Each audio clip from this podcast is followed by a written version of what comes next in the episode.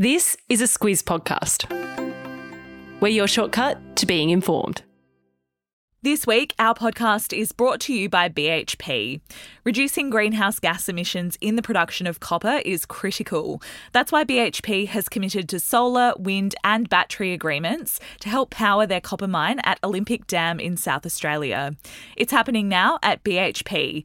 Visit bhp.com forward slash critical to find out more.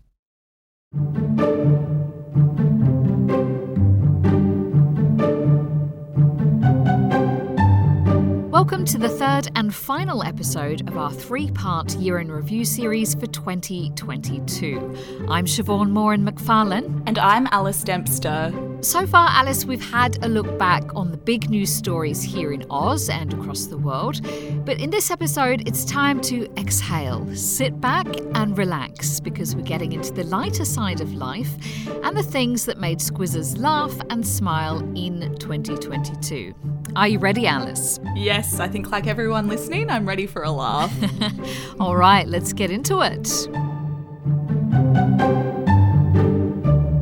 So, how this will work is we're going from 10 to 1 and we're being guided by what floated Squiz newsletter readers' boats. Because, as podcast listeners know, we put out the Squiz Today email each day. So, we keep track of the stories they click on. And when it comes to the fun stuff, they really like the visual stories.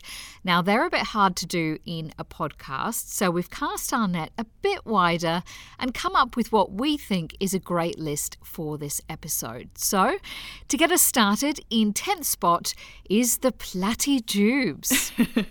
Siobhan, it was well before our time with the Squiz, but I remember that nothing gave Larissa the giggles on the Squiz Today podcast, quite like calling the Queen's Platinum Jubilee the Platyjubes. but to add some ballast to that shout out, who could forget Prince Louis being a royal handful during the long events marking Queen Elizabeth's 70 years on the throne? I do remember that. His mum Kate won even more fans for her cool handling of the face pulling and the restlessness from the feisty four year old. Moving on to number nine, and we're talking about words, specifically words that women know but men don't. Yes, so using a vocabulary test, a uni in Belgium analysed how many words people know, and it became clear that women know what tulle, chignon, bandeau, and freesia mean. They were some of the 20 words identified that men don't have a clue about. and of course, it went the other way with words specific to men that have to do with weapons and physics. Yeah, there was some contention that the distinct women's words had to do with fashion and flowers.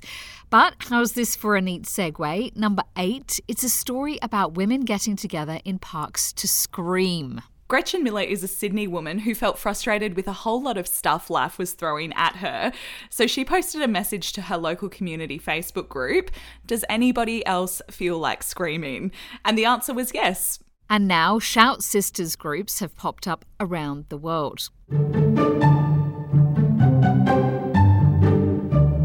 Okay, number seven. Have you ever had a nickname you couldn't get rid of? Well, that's what the BOM, or Bureau of Meteorology as they prefer to be called, tried to address this year. The BOM spent a couple hundred thousand on a branding exercise where they formally requested media to no longer use that acronym and they asked that the full name be used. It didn't go down well though, in part because the request was made during a flood emergency in New South Wales and Victoria. And even the agency's minister, Tanya Plibersek, said their focus should be on the weather and not branding. Mm, and from memory, less than a day went by before the BOM withdrew the request. So you can still call the by that name and not feel weird about it. Number six, that's the drama that swirled around the film Don't Worry Darling. The film was directed by Olivia Wilde and stars pop icon Harry Styles and Florence Pugh. Alice, take us through it. As the publication Vox put it, some people have sports, some people garden or knit or birdwatch, and some people have the Don't Worry Darling press tour. so Wilde split with Ted Lasso's Jason Sudeikis and began dating Harry Styles during filming, but some say Wilde and Styles, who have now broken up, started before Sudeikis was dropped. And Florence Pugh, who is a big star, was said to be unimpressed by all of that. And that played out during the promotion of the film. Yeah, it sure did. And the body language experts made a mint out of it. Number five, it's time to talk about some fat bears. And anyone who knows us knows we really get into Fat Bear Week, where you get to vote for the chunkiest, plumpest brown bear in the Katmai National Park in Alaska. But this year, there was a twist in the tale. Indeed, this year there was voter fraud during the finals that ultimately saw the title stripped from a bear called Holly, and it was given instead to Bear 747. More than a million votes had been cast, and the park pointed to the problem, saying, Bears stuff their face with fish. Our ballot box too has been stuffed. Why anyone would want to commit voter fraud in a fat bear contest remains a mystery. All right, we're at number four. This year we said a big farewell to Ramsay Street, but then we said hello again. Yes, a star studded finale attracted almost 1.5 million viewers as we said our final goodbyes to Neighbours. It made one of the most watched shows of the year. Kylie Minogue and Jason Donovan even dropped in, as you might remember. But as you say, it turns out the goodbyes weren't so final because Amazon is bringing the show back and production will start on it early next year. The more things change, the more they stay the same, Alice.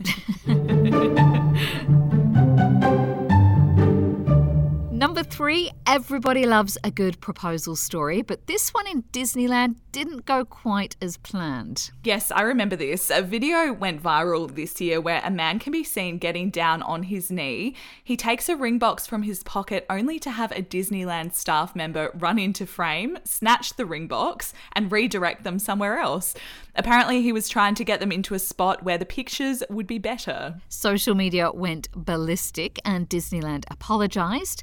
But on to number two, and it's Wordle. And it's hard to believe the online word puzzle has only been around for a year. It was created by Welsh software engineer Josh Wardle, who developed it for his partner.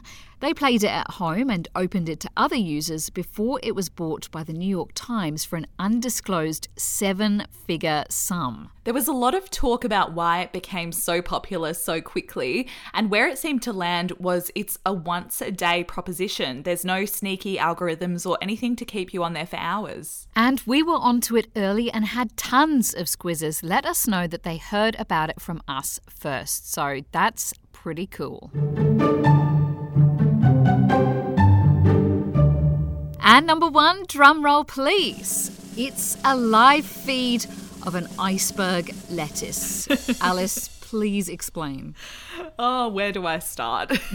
the UK saw three Conservative Party MPs hold the position of Prime Minister this year, and the second, Liz Truss, lasted just 45 days. We talked about that in the international news wrap. As the drums beat for her resignation, a UK tabloid newspaper began broadcasting a live stream of an iceberg lettuce next to a framed photo of Truss, asking the audience whether Truss would be able to outlast the lettuce. Before the lettuce had wilted, Truss announced her resignation, becoming the shortest serving Prime Minister in British history. Yes, that was lettuce one, Truss nil. It was a brutal stunt, but it proves yet again that politics is for the thick skinned. Alice, it's time for us to say goodbye, and unlike Neighbours, we really mean it. That's 2022 done and dusted. It sure is, and it completes our year in review series. We really hope you enjoyed it. Next week, we've got four episodes with some of our friends in the news with their take on 2022, what's coming up in 2023, and their recommendations for great things to watch and read and cook. Claire and Kate are on deck for that, and the Squiz today will be back with you from Monday, 9th of January. From the whole Squiz team, we hope you enjoy a wonderful new year. Until next time.